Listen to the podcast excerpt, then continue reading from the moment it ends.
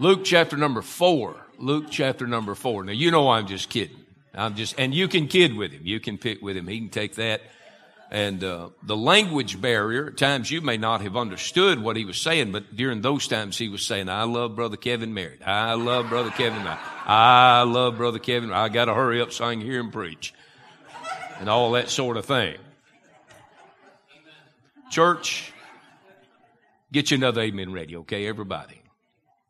Wasn't this brother a blessing this morning in our service? Amen. We love you, dear brother. We love you.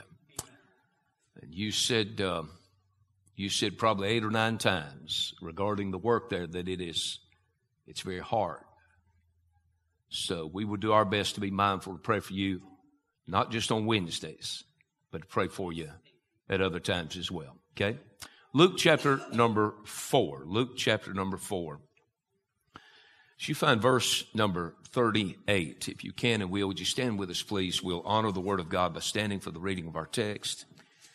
And we thank you for being here again. Visitors, thank you for being here. If you'll remember, here a couple of weeks ago, we were in this text, did not get through it. And so I'm not going to go, I'm going to go back and just start where, just start uh, with the beginning of the message and work our way through. So probably the first five, six minutes you'll hear what you heard that Sunday. Remember, we got off talking about several things. This led into talking about several things that Sunday. Then last Sunday, we just basically had a prayer meeting. it was a very special service, very special Amen. to my heart and my life. Uh, I'm interested here in uh, Christ's ministry in C- C- Capernaum as it continues, and we'll explain that in just a moment. Luke chapter number 4, verse 38 to the end of the chapter, and he arose out of the synagogue and entered into Simon's house, and Simon's wife's mother was taken with a great fever, and they besought him for her.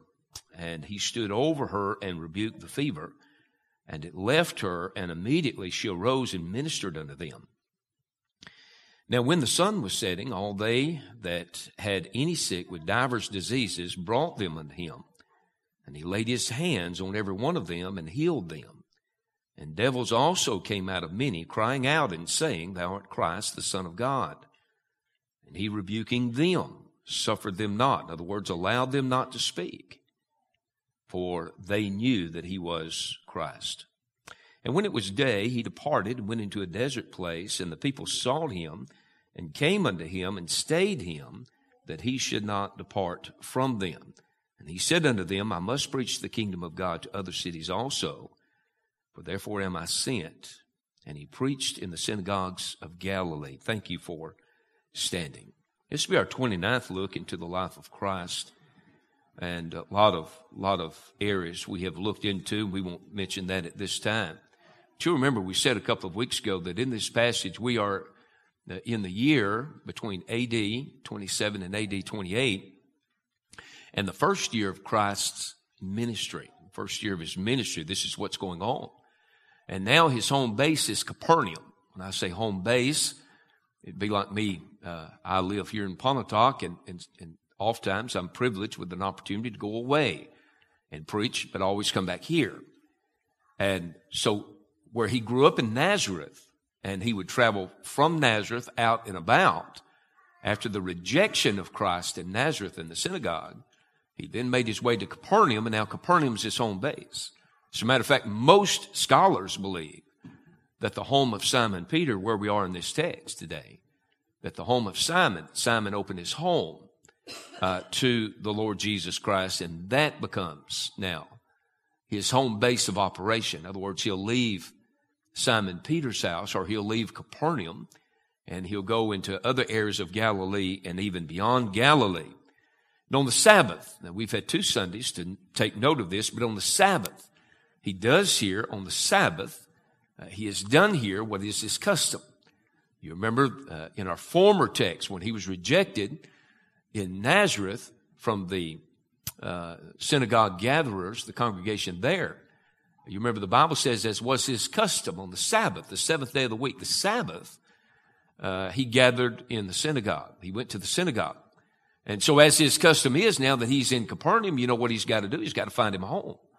He's got to find a home congregation, a home synagogue. Synagogue means the gathering place.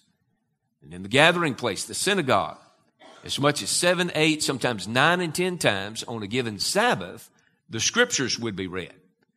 The minister of the synagogue would take a copy, a scroll, a roll of the scripture to some man in the congregation that would gather with him, and he would open the scroll, would read, and would expound upon it. And that's where they would get the teaching of the Word of God. If you'll remember, the passage just before this is, is uh, where we have looked prior.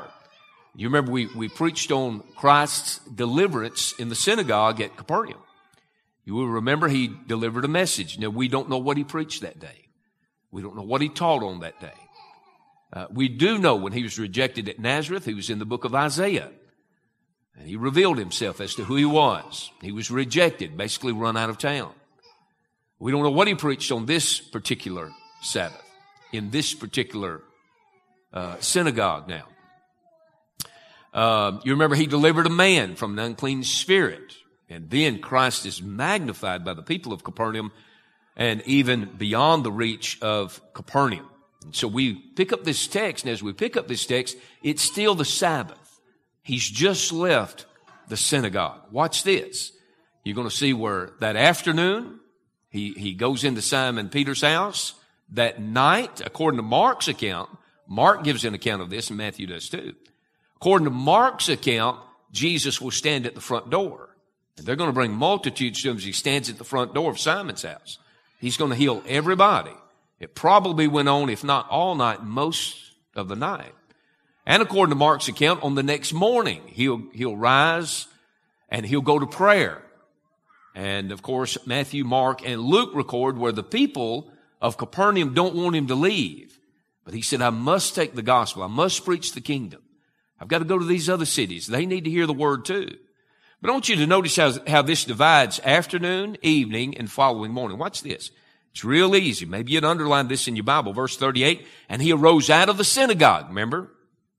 He delivered a message. Delivered a man from an unclean spirit. He arose out of the synagogue. That is after the service that morning and entered into Simon's house. Look at verse number 40.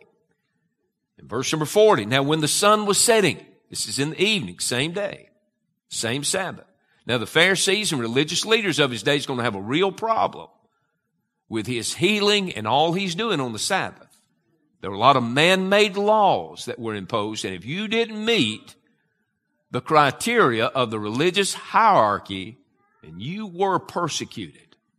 And so, uh, you remember we've we've noted already how that uh, they said, "Now we, we pipe, and you wouldn't dance to our music. You you wouldn't you wouldn't jig with us. Uh, we mourned and you, you didn't play along with us. You, you didn't, you didn't mourn. You remember that? That they're going to have, the further we go, the more you're going to see it. It's going to be the religious world that's going to crucify him. It'll be his very own that'll crucify him. It'll be a religious, legalistic system. They've married into their tradition. And their tradition means more to them than what the Word of God has to say. And it'll be people that handle the Word of God that would do that. You wouldn't think that would be so. Now there's the afternoon after the service, that, that synagogue, verse 38. It's going to Simon Peter's house. There's going to be a miracle performed there. Verse number 40 is the sun's going down that evening. The Bible says, verse number 40, now when the sun was setting, be a multitude of people going to be healed that evening. And then verse number 42, and when it was day, that's the following morning, he's going to get up early right early. He's going to do like the psalmist would write. When the psalmist would write, early will I seek thee. And so that seems to be a custom of the Lord as well. Two or three things just to remind you as to where we were and where we left off two weeks ago. Two women uh, are implied in the text, right? That must have meant much to Simon Peter. Number one, his wife, and number two, his mother-in-law. Neither one of them, we don't know their names. Uh, the Spirit of God did not inspire any of these synoptic gospel writers to pen their names. Um, as Paul would write First Corinthians, he would write of Simon. Uh, he does not mention his wife by name. You remember First Corinthians 9 verse 5, we talked about how sometime after Pentecost and beyond, sometime, somewhere, Simon's wife started traveling with him as he would go preach and he would go uh, help to edify local churches. Somewhere along the way, she began to travel. We don't know how extensively but their names are not mentioned. We mentioned some object lessons or obvious lessons from uh, this particular passage, just looking toward it. We spoke of the devotion of Simon Peter as he desires Christ in his home. He desires fellowship with Christ in his home. He's not a Sunday morning only. You understand what I'm saying? But every day of his life, he walks with Christ. He desires fellowship uh, with Christ and his presence in the home. Now, in verse number 38, when the Bible says he's leaving the synagogue and entering into Simon's house, he's got four men accompanying him. You remember we called them the four. It's Peter and Andrew, James and John going into Simon Peter's house with the Lord. Here's where we got to and kind of got hung up and didn't get any farther a couple of weeks ago. Verse number 38, a problem has developed. While they're in the synagogue, a problem has developed in the home of Simon Peter. Look at verse number 38.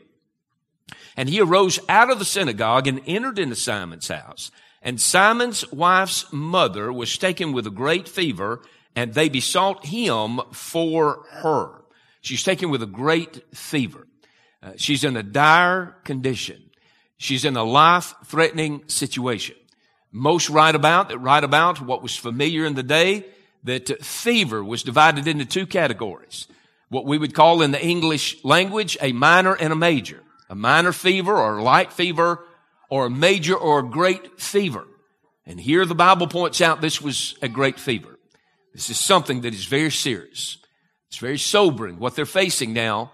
Uh, Simon's wife's mother, I'm sure, was by the bedside and, uh, and uh, would have desired help for her mother. She lives in the home, which was not uncommon in these days. As a matter of fact, it was not uncommon for uh, a young man to marry a young woman and then build a, a room onto a very small dwelling of their father's house. And they would attach that room and that was where they lived all the days of their lives. It was not uncommon at all. It was not uncommon to take mothers and fathers back into the home by sons and daughters and they would live and they would do their part. All of them would share in the responsibilities of the home and everyone would live under the same roof. So she's got a great fever. Verse number 38, the description of this fever, uh, his wife's mother, Simon's wife's mother was taken uh, with a great fever. Now after the service, uh, it would have been at the synagogue like it was back not that long ago. Uh, still, on occasion, uh, remember going to churches and after church, somebody would say, well, you're going home with the Smiths today. Or you're going home with the Russells today. Uh, or you're going home with, and, and some of y'all remember those days when the preacher would show up on a Sunday. It hadn't been that long ago when Baptist churches were like most Methodist churches now in our area. Unless it's a large Methodist congregation, they're either half-time churches or quarter-time churches. And a lot of Baptist churches was that way. The church that I was going to when I was saved, it had not been that many years ago. Beyond that, the point of whenever I was saved, they talked about uh, preachers would come in preach either uh, on Sunday morning and uh, this Sunday morning, skip a Sunday morning, and uh, they'd pastor. They, they'd preach. Uh, preachers would would preach to three and four and five congregations. It happens that way in a lot of the Methodist churches today. But a lot of times, if there was time, if the preacher didn't have to get hastily over to another service if he wasn't time constrained. Uh, they would take him home and somebody could get an amen ready right here. They'd feed him fried chicken and mashed potatoes and green beans and banana pudding and banana pudding, thank God, and, and sweet tea and all that sort of stuff. And so anyways, a description of this sickness is given when they leave the synagogue going to Simon's house. It no doubt it's for a meal. It's for fellowship. It's for rest. And they find this condition. This lady's in a condition that, uh, that was often found in their day. Malaria was common. There were a number of fevers. We know that a fever is, um, is something that manifests there's an internal problem, right? It's not just that you have a fever. There's something on the inside. Uh, there's an injury. There's a sickness. There's something going on inwardly that causes a fever and then causes it to spike like this woman has. There's a description of the sickness that is given. Secondly, that there's a disturbance in the home. We say that because of how the Bible says that Jesus rebuked the fever. He rebuked the fever. Verse number 39 says, and he stood over her and rebuked the fever and it left her and immediately she arose and ministered unto them. Verse number 35, we looked at this before we started this passage. In verse number 35, and Jesus rebuked him, that is rebuked an unclean spirit in the man that was in the synagogue that he's just left. And, and of course, it's been an exciting morning in the synagogue. Jesus preached. Can you imagine hearing the Son of God preach? Uh, there's a devil spoke out that possessed a man. He, he, he controlled his thoughts. He controlled his behavior. That's what it means to be devil possessed, demon possessed, might be called today. And so he, he speaks out. There's a disturbance in the synagogue. And, um, and so Simon Peter's been a witness now to a devil being cast out of a man. I mean, he saw this up close and personal. It's been an exciting morning now. And a lot of times whenever the Lord does a great work in our lives, it leaves us vulnerable, right? Sure it does. It leaves us susceptible. It leaves us as Jonathan was in the Old Testament as he scaled that mountain and the enemy could see him on the side of the mountain. The higher you go up the mountain, I'll promise you, uh, the more the devil will focus on you and he'll measure you and he will try you. It's interesting in the New Testament that it's Peter that would write, be sober, uh, be vigilant. In other words, uh, be aware of what's going on in your life. And so the fact that he's, the fact that he rebukes this, this fever is very, uh, very telling. It's very telling. Now let me do pause to say this. Just because Jesus rebukes this fever doesn't mean that because if someone's sick, that somehow they're demon possessed. As a matter of fact, I want to say this. You look at third John, I want to show you something. Uh, I want to say this. A lot of times when there's mental issues, mental health issues with people in our day, there are extremist Bible believers that believes that somehow that's a demon imposed infirmity upon a person. You don't have a bit of Bible for that. You don't have one bit of scripture for that. And when somebody is sick, you don't have any scripture for you or anybody else other than the Lord rebuking that sickness. You have absolutely no scripture for that. And I'm going to tell you, you better be careful about it. As a matter of fact, let me call a couple of names. Used to be in our Baptist ranks not that long ago. Greg Locke and D.R. Harrison are men that are making bukus of money, boatloads of money. They were Baptists. Locke got famous during the Trump uh, election where a lot of people, a lot of us believe it was perhaps stolen or sabotaged. And he made some prophecies. He said they didn't come true, but his crowd kept growing. He's bold. He's outspoken. He used to be a good Baptist preacher. D.R. Harrison, same way. And those two men are about two things. They're about attention and they're about money. They're about a lot of attention and they are about a whole lot of money. And when the money runs out, they take their tent, they'll move over to another town. You be cautious of men like that. Listen to what a man says. Listen to what a man's unwilling to say. A lot of times a man will tell on himself not by what he says, but what he will not go so far as say. He'll identify himself. And those two men are dangerous men across the southeast right now even among Baptist ranks. They've got Baptist churches that are supporting. You say, preacher, I wouldn't say that. I know that's why God called me to preach, didn't call you. Somebody needs to say that. Now we call out Benny Hinn, the rest of that crowd. Those guys are dangerous. Boy, they're dangerous. They take the word of God and twist it. As long as the money keeps coming in, they're very stationary and they'll stay where they are. One of them run off with his church secretary and left his wife behind. And he's tried to justify that. You can't justify that. I don't want to get to rambling. I rarely do anything like this. But you better mark those men. You better identify them for who they are. You better watch movements and watch these men that get behind movements like that and churches that get behind it as well. I don't want to be a part of that. I'll say it again. I don't want to be a part of that. If I have to get out here by myself and preach to my wife, she needs preaching to. I'm going to tell you something. I don't want to be a part of that kind of stuff. That stuff's dangerous. It's corrupting minds of people, and folk won't read the Bible for themselves. Yeah. Some of you know, know those two guys. And you've watched those two guys over the past few years. Matter of fact, anybody that's elevated in themselves, you better watch that. Better watch that. Pride goeth before destruction. Pride goeth before a fall, a haughty spirit. You see a man with his head in the clouds. I may not know if he's headed east west, north, or south, but I'll tell you one place he is headed. He's headed for a fall. That goes for me and that goes for you and it goes for anybody else.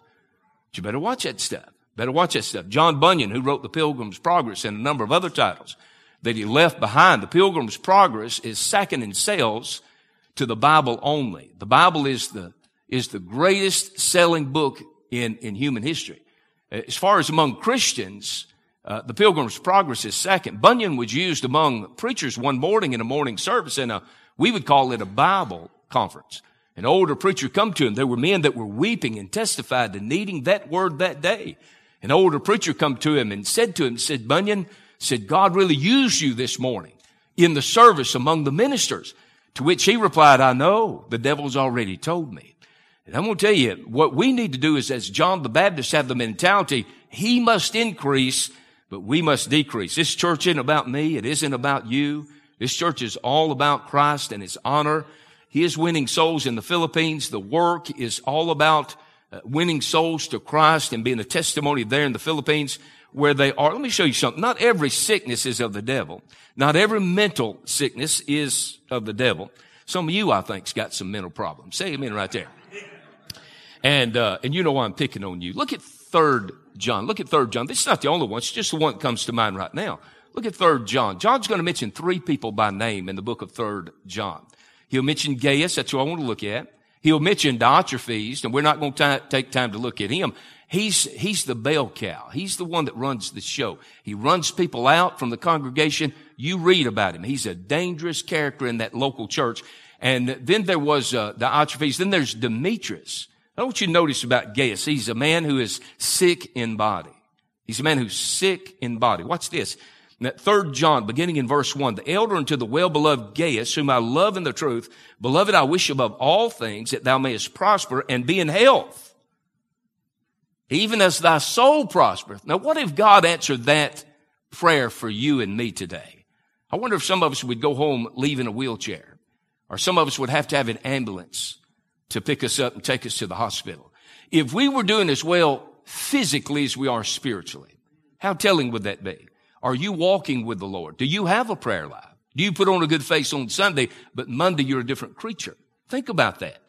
He said, I wish, verse number two, beloved, I wish above all things that thou mayest prosper and be in health, even as thy soul prospereth. He said, I know of your, war, your walk with the Lord, but he said, in body you're feeble. That's what that means. Verse number three. For I rejoiced greatly when the brethren came and testified of the truth that is in thee, even as thou walkest in truth. See that? But his health is lacking, according to verse number two, but still he's walking in truth. Verse number four, I have no greater joy than to hear that my children walk in truth. Then he goes on and speaks well of him more. Verse number five, beloved, thou doest faithfully whatsoever thou doest to the brethren and to strangers which have borne witness of thy charity. In other words, your love before the church. There's testimony of you, Gaius. What you've done, how you've sacrificed for others and for the cause of Christ, whom if thou bring forward on their journey after a godly sort, thou shalt do well. Because that for his name's sake, they went forth taking nothing of the Gentiles. We therefore ought to receive such that we might be fellow helpers to the truth. You see the good works he's done. See how he's labored for the cause of Christ. And yet he still says, this is still in the Bible. Verse two, he, he, identifies the man he's writing to in verse number one. He says, beloved, I wish above all things that thou mayest prosper and be in health, even as thy soul prospereth. I tell you, you got to be careful about some of this stuff that we see out and about in these days. And I've said this recently. Our church is not high maintenance. I don't, I don't say things very often like what I just said, and especially mention a name or two. But those guys are outright dangerous and they've got a following in Baptist ranks and I don't want to be a part of it. And, and I want to warn you and caution you, don't you be a part of it. Don't you be a part of it at all. Now, let me say something here. The Bible says here that it tells us here of the description of the sickness it's given. It's a great fever. There's a disturbance in the home. Uh, the fact that Christ rebukes this fever and it leaves him. Let me just say just a brief word, if I may, about trials and the development that trials bring. You know as well as I, there's very little development on the mountaintop. My friend, brother, brother Stacy Lane, was preaching out in the Taylorsville camp meeting. He's either three summers ago or four. And he preached on corn in the valley. He took one of the Psalms and he talked about the growth of corn, how that it was in the valley. And within his home, in just a little bit of time, you can get to Grandfather Mountain. And you get to a few other mountains and you can see them from where he lives. He said, if you go up on the top of Grandfather Mountain, there's nothing much up there. It's just bare and it's dry. But he said, if you'll go off the mountain on either side, take any highway you want to come off of Grandfather Mountain, he said, you'll find the farmers, their crops are growing down in those low places. And you know that it's in the low places of life that Christ develops faith. I wonder what was going on in Simon Peter's life. What's going on in Andrew's life? They've just come from the synagogue. Now here they are in the privacy of their own home. And here Jesus is doing the work, uh, doing the work there in their own home. I wonder what John must have thought as he witnessed Jesus take this precious mother-in-law by the hand and lift her up. And immediately she stands up and then she goes uh, to laboring in the home to be a blessing. A.W. Tozer said so long ago, said it's doubtful that God will ever use a man greatly until first he hurts him deeply. A lot of times we say, boy, I wish God would use me. And a lot of times these guys we bring through here, some of these men we bring through here, him being one of them, you have no idea where they've been and how they've had to labor in order to get to the place that they can stand for the cause of Christ and share the gospel. A lot of times we have no sacrifice where a man has been. And sometimes when a man enters into trial, we wonder what in the world is God doing? I'll promise you he's up to something. He's doing something. We may not understand it, but God has a plan for your life and he has a plan for my life. As a dear brother of yesteryear said, the love of our wise father is too great to deprive us of the sacred benefits of affliction. We don't want affliction, right? We don't want a trial. We don't want tough times, but it's in those places that God develops us. Another has written, the worst of ills are often the black horses upon which the very best blessings ride to us. And that's the truth, isn't it?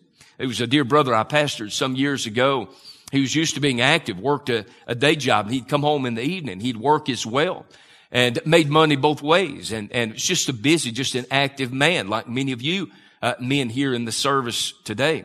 But he had an accident which sidelined him for a few months. I stopped by. He was out at his shop one day and I stopped by and went in and this is what he said. I'll never forget it. This is what he said. He said, brother Kevin, I wouldn't want to go back through it, but I wouldn't take nothing for it. He said, it's been amazing what I've learned and how God has spoken to my heart as I've read his scripture and prayed and just been still. He said, I rarely have an opportunity to be still. But he said, I've been still now these months and this time. And he said, I think God's done some of his greatest work since I've been saved. In these months when I was laid up with my surgery, when I was laid up in the hospital, when I was laid up out there at the house in my bed, and now about all I can do is get on the golf cart right out here at the shop or ride around the loop. He said, it's about all I can do. He said, Brother Kevin, I wouldn't want to go through it again, but he said, I wouldn't take nothing for it. It's amazing how we can do that, isn't it? Did you know that being on the mountain uh, top all the time will spoil you? Do you know if you've got everything at your fingertips, it will spoil you? Sometimes the kids have stated through the years, our children, uh, about a particular need, and oftentimes I'd say, okay, and just walk on like I didn't hear them say anything.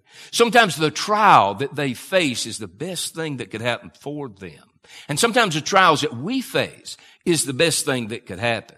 We hear a lot of talk, even in these days. Number of the people at Troy talked to me about the pandemic and what all it did and, and uh, about how it affected, uh, uh, affected attendance. And, and, here's what I've said. I've said this now for about four years, I guess. I, I think probably in that trial, the most unusual trial, there's some things that shook loose that did not belong. Are you listening to me? I know the devil was working, but God's working too. And God never has lost a battle. And he ain't about to start now. And so, nevertheless, eh, here's two other verses I thought about before moving on in our text. I thought about 1 Timothy 3 verses 14 and 15, the key verses to the book of 1 Timothy. Here's what Paul, here's what Paul wrote over there. These things write I unto thee, hoping to come unto thee shortly. But if I tarry long, that thou mayest know how thou oughtest to behave thyself in the house of God, which is the church of the living God, the pillar and ground of the truth, the pillar P-I-L-L-A-R, not P-I-L-L-O-W, right? The pillar, the support of the truth. You know what God will do across your lifetime? You know what God will do if you'll be patient and you'll be still and you'll keep coming to Sunday school and you'll keep reading your Bible and you keep praying and you keep walking with God. You know what God will do? He'll give you, He'll make you a support system in the church. He'll make you a pillar. We have too many pillows. Are you listening to me? Full of stuffing and fluff, pillows. look, it is incumbent upon us that after all God has done for us that we be steadfast, unmovable, always abounding in the work of the Lord. You know what that means? That means just stay put. Just stay put. Just keep your feet planted. Keep them firmly planted. You won't become a theologian overnight, neither will I. I've been at it for over 30 years studying my Bible, meditating on my Bible um, constantly. And you know, I'll go back through passages where I have preached before and I'll think, now I saw that, but I didn't see that. You understand what I'm saying? There's always fresh water from the well of God's Word. And so you stay with it and God adds to you little by little and adds to your faith. The problems developed in the home of Simon Peter. There's a disturbance here. Now notice here, notice here the Lord being present in the home of Simon Peter. Again, verses 38 and 39. And he arose out of the synagogue and entered into Simon's house. And Simon's wife's mother was taken with a great fever and they besought him for her. And he stood over her and rebuked the fever and it left her. And immediately she arose and ministered and ministered unto them the Lord is present in the home of Simon Peter. Number one, he's a guest that is invited. And he should be invited. He should be invited into all of our homes. Jesus uh, is invited by Simon Peter into the home. Um, Peter places a premium on fellowship with the Lord, commitment to Christ, even in the home. Uh, too many times people use the Lord as some type of a spare tire. You understand what I'm saying? Only when there's a flat on the side of the road. Only when there's, they find themselves in a bind or in a crunch or in a tight place. They want, they, they, they, they want the Lord to come through. Want the Lord to do something for them. And mind you, when, when my family is sick and has a need, I want you to pray for me. But we don't want to use him just when we get our backs against the wall, right? Listen to what the Lord told Samuel in the Old Testament. And you young folk ought to listen to this part of a verse you can build your home off a piece of a verse I'm fixing to read to you. You can build your life, child of God, off of this verse. Matter of fact, I've got a preacher I've looked up to for years. And uh, he has retired. He's in full-time evangelism now. He's in his 80s, still preaching, still strong, taking care of a wife who has dementia and preaching somewhere about every week of his life all the way into his 80s. This was in his heart years ago. And this is what God said to Samuel. 1 Samuel 2 in verse number 30, them that honor me, I will honor. You got that? Them that honor me, I will honor. They that despise me shall be lightly esteemed. Them that honor me, I will honor. You can build your life on that. If you're a young person listening to me, 1 Samuel chapter 2 verse 30, the end of that verse, you can build your life off that. You preachers can build your ministry off that. Them that honor me, I will honor. You Sunday school teachers can build your ministry of the Word of God to your class off that verse. You can build your testimony off that verse. Them that honor me, I will honor. You can build your home off of that one verse. Everybody's looking for a life verse. I think if you claim one, I, I think the, I think my life verse is Genesis 1 1 to the amen at the end of Revelation, right? But there are some that mean, mean so much to me. Psalm 37 5, you've heard me tell this before. I remember. I know right where I was. I can take you, put my feet right in the tracks right close to the tracks, at least where I was standing when I, when I read Psalm 37, 5, and it began to live in my life. Now I'm going to tell you a life verse, if there be such a thing, ought to be one that lives in your life. You ought to have a verse or two or three that you can readily quote when the devil comes at you or when the winds of adversity begin to blow in your life or against your family. If your family's attacked or, or if you have needs in your life. I tell you what won't get the job done. Frustration won't help it worry over it and biting your fingernails, that's not going to help it. You can take a pill, but a pill ain't going to help it. You can even take vacation, say, well, I just need some time away. And sometimes we do need to rest and you got to get away to rest. But listen, if you've got a real problem, when you get back home, there's your problem waiting on your front doorstep. But I'm going to tell you what will help you. The Word of God will help you. Most of us remember the Perhams, right? Brother Ernie and Miss Linda. We remember the Perhams and those 10 uh, children. They had two natural born children. One of them was adopted. They felt like the, the, the ideal situation for home would be a mom, a dad, a boy, and a girl. They had one naturally born child and adopted one. And then they took measures to not have any more children. And then Brother Ernie got saved. He trusted Christ and began to study his Bible. Miss Linda got saved. They wanted to be able to put back a good nest egg and about 55 retire and live a good life. And they were well on their way. He was a hospital administrator. She was an administrator among a nursing staff. They were making very good money. And then they began to study their Bible after they were saved. And God began to deal with them over special needs children. Broke their hearts for special needs children. I mean, just broke their hearts, changed their plans. Sometimes God does that, doesn't he? I mean, he doesn't just slow your plans down. He'll just scratch them all together. And so Brother Ernie sat down one night after they ate supper and said, listen, Linda said, I'm going to tell you something. Said, God's dealing with my heart over these children that we've learned about. And, and nobody wants them. They're, they're throwaway children. Nobody wants them. Y'all remember when Brother Sarah Pauly was here? Uh, the last time he was here, he'll be here in the fall again, be in the area. He'll be out here at Fellowship Hall, staying in the rooms. You remember him talking about he's among the group, uh, the social group in India. They're called the untouchables. I mean, there's an element in their society don't want them, and, but that's who he's going after. And I'm going to tell you, the Lord specializes in in the untouchables. He specializes in the undesirable. That's who he specializes in.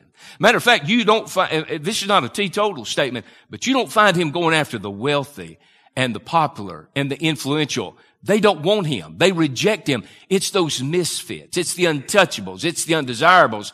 Uh, he's, that's who he's going after. He's going after those that just don't fit anywhere else. You remember when you were going to school or, or maybe after school, we used to divide up. We'd get our chores done. We'd meet in my front yard. We'd meet in the McCord's front yard. Uh, or we'd meet, um, uh, we'd meet in one of the other front yards, the, the Duns or the Grays or somebody's front yard and we'd choose and we'd play football and, and there's one, one boy that rode the school bus with us and he never got picked until last. Nobody ever picked him. I mean, he's just, he's what was left and you had to take him if you was picking last. I'm going to tell you it's not that way with the Lord. He's made room for you at Calvary. I don't care if you don't fit and you've never fit anywhere. You can fit right here. You can fit with the Lord. Uh, you can fit with Him. He loves the undesirables. He loves the misfits. Uh, Jesus Christ is exalted among us because we know where He's brought us. We know where we were headed. We, we know where we were when He saved us. To whom much is, uh, to whom much has been forgiven. We love Him much. That's why we don't snicker when the preacher's preaching. We don't talk on the cell phone, big boy, when the preacher's preaching. I'm picking at you, and you know I'm picking at you. Uh, me too. But, uh, but look, the, the Perhams, back on, back on that, the Perhams, they had a son, they had a daughter. And both of them were progressing as normally as any little boy, any little girl could. And they were proud of them and they took time with them and they took them to special classes and en- enrolled them in activities in the community. They were very proud of their lives. Money in the bank, nice automobiles, a very nice home. Then God began dealing with Brother Perham. He sat down after supper one night and said, Linda said, I want to tell you something. And she said, Ernie, you're not going to believe this. But I'm wrestling with the same thing. And they began to pray about it. And they adopted 10 special needs children. And y'all remember Josh? I guarantee you, if you knew him, Josh walked in here like this. He's born with spinal bifida. bifida. His spinal cord was exposed. They weren't expecting him to live. And then after he lived for a span of time, they wanted to put him in a, in a group home, make a guinea pig out of him. Don Sable had a daughter, Tabitha, that died, that died five, six years ago. And, and Tabitha, they wanted Brother Don, Miss Sue, to sign Tabitha over to a clinic down in, uh, just outside New Orleans, Louisiana. They wanted to make a guinea pig out of her. And Brother Don, Miss Sue, I've heard them tell it. Brother Don, Miss Sue both spoke up, said, absolutely not. God gave her to us and we're going to love her. If she doesn't have a mind to know anything, we're still going to love her. She's ours. God gave her to us. We're not ashamed of her. We're going to love her. And they loved her.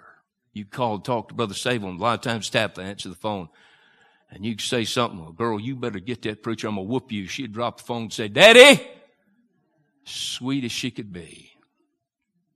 You go down around Union, Mississippi tomorrow and Brother Don's got time, he'll take you by the cemetery and point at the headstone. He'll take you out there and he'll say, that's where my buddy, that's where body's at. Heaven's a little sweeter to he and Miss Sue these days. Brother Perham, he's with the Lord. Y'all remember he's called home from right here in the area one Sunday evening. Miss Linda's still up in the state of Kentucky. She's still got a handful of them. Most of those children have gone on and lived what you might consider to be a semi productive life. But when they got them, they couldn't talk. A lot of them couldn't hold their head anywhere but up or down. She would feed them it was food everywhere. You know what she started doing? She started with the book of James. And she had set them, and them drooling and everything else. Some of them could walk, some of them couldn't. Some of them had to have a diaper change because they couldn't do it themselves. She would read over and over and over and over and over and over, relentlessly over and over and over. After a couple of three years of that, they got to bringing them in our churches. I appreciate how Brother Perham would handle that. He'd remind all of us it's not a freak show. It's not a sideshow. We just want to show you what the healing effects of the Word of God can do in a life. Oh, Josh is a preacher to this day. He may not preach over seven, eight minutes. He's still walking in the same posture he's walking in last time you saw him, about eight, nine years ago. Some of them have got married, have spouses that love them and help them. It's amazing what the Word of God can do. Absolutely amazing what the Word of God can do. Here I am in the same message at the same place, and I'm not going any farther. Perhaps today in the home, Christ needs to reign supreme in your home, in your life. In your life, Christ needs to reign supreme. Christ is a guest who is invited to the home of Simon Peter. Christ is invited into the home. Not only is he invited, but he's, he's called upon for the need of this mother in law. She's perhaps at the point of death. So she's called upon. He's called upon. He's going to come to her bedside. You come to her bedside. I've wrestled the past few years with this business of prayer. I pray, just in case you wonder what that meant. But how our all knowing, omniscient God, how He knows. He knows of our need, and yet He tells us to bring it to Him. I've wrestled with some of that, really hadn't struggled with it. But knowing that He knows, why do we bring, why do we bring our needs to the Lord? Number one, it expresses faith in Him. Faith is not wishful thinking. Some would contend that faith is putting enough stamps on the envelope and you're guaranteed an answer. Sometimes, and we've been told this, God either says yes, no, or wait. I'm going to be honest with you. I'm going to blow some of your theology out of the water. Sometimes He ain't said nothing to me. That's not a lack of faith. Faith don't have anything to do with it. Sometimes he just don't say anything. Sometimes he does say no, and sometimes he does say yes. He knows what's best for his young'uns. Paul prayed thrice. God said no. Paul said, I prayed one time, asking to remove. He said, no. He said, so I asked him again. I prayed twice. He said, no. He said, I prayed thrice. He said, no. He said, so I quit doing the talking and started listening. And God said to me, my grace is sufficient for thee. The trial actually was a gift. It was a gift that was given to him. When we bring our needs to Him, it exercises faith in our Lord.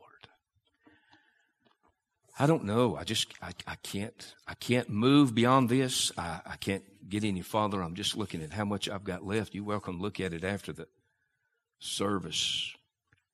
It's amazing what God can do as we seek Him. As we seek Him. I was thinking about early this morning. I was thinking about the testimony of George Mueller. This preacher graduated seminary recently, and and we made a connection through social media. And I have bought a number of books I probably should not have bought recently. He had a need. I'd like to have the books. And so we sent the money and he sent the books.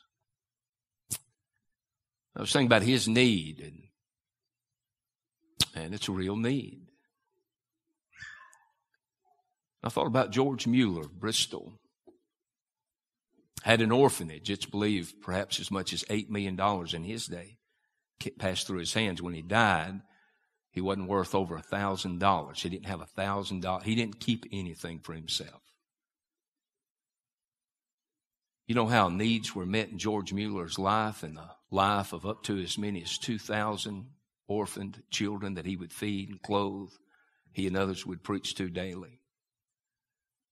You know, I'd meet those. Days. He never asked a man for a dime. Never. That's one of the testimonies of George Mueller. If you ever read his biography, no matter which one of them you read that has been written, he never asked. Never told a man his need. Sometimes they put the orphans to bed at night knowing there was nothing, or at least they were way short for breakfast the next morning. Mueller would fast and pray through the night. Dairy farmers would bring their wagons and their containers of milk, ask for their containers back at the end of the day. Chicken farmers um, would bring their eggs and they'd feed all those kids. George Mueller died well into his 90s. He took every need he had to the Lord in prayer. And God did not say anything to him, God sent something for him. Here they seek Jesus on behalf of the need of this mother in law, and he heals her. We'll touch on that next Sunday. Probably move to another text, but we'll touch on that next Sunday. Would you stand?